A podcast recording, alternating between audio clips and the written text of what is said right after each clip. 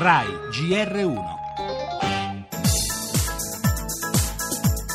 Questa, Ministro, è una copia anastatica della Costituzione della Repubblica e addossare alla Costituzione tutti i problemi di questo Paese è pura demagogia costituzionale. Nel frattempo il referendum costituzionale è stato trasformato in un referendum sul Premier. Ed è questo il tentativo di venire a confrontarsi qui direttamente con i cittadini, è proprio quello di parlare di merito, non di chiedere un voto sì o no sulla simpatia o un voto politico. Se questa riforma non passa, accadrà il paradiso terrestre degli inciuci. Io non voglio minimamente personalizzare questa battaglia. Ho detto che se perdo vado a casa.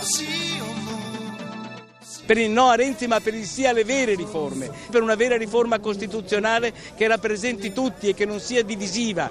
Il gioco che sta facendo Renzi in questo momento è quello di coprire le amministrative che evidentemente ha paura di perdere usando il referendum. Io a questo gioco non ci sto. Loro la chiamano personalizzazione, io la chiamo serietà. Loro la chiamano demagogia, io la chiamo buona politica. E Alessio, studente di giurisprudenza, a portare il dibattito sul referendum costituzionale su un terreno nuovo. Certo, Alessio esprime un'opinione del tutto personale, contestando punto per punto la riforma durante l'incontro all'Università di Catania con Maria Elena Boschi. Lei controbatte e critica il contenuto dell'intervento del giovane, ma sottolinea di apprezzarlo per la passione con cui il ragazzo ha sorretto le sue argomentazioni. Qualunque sia l'opinione che ogni elettore esprimerà a ottobre, è proprio questa passione che dovrebbe essere il punto di riferimento per gli schieramenti che ieri hanno lanciato le campagne per il sì e per il no, andando oltre il fuoco incrociato e gli scambi polemici.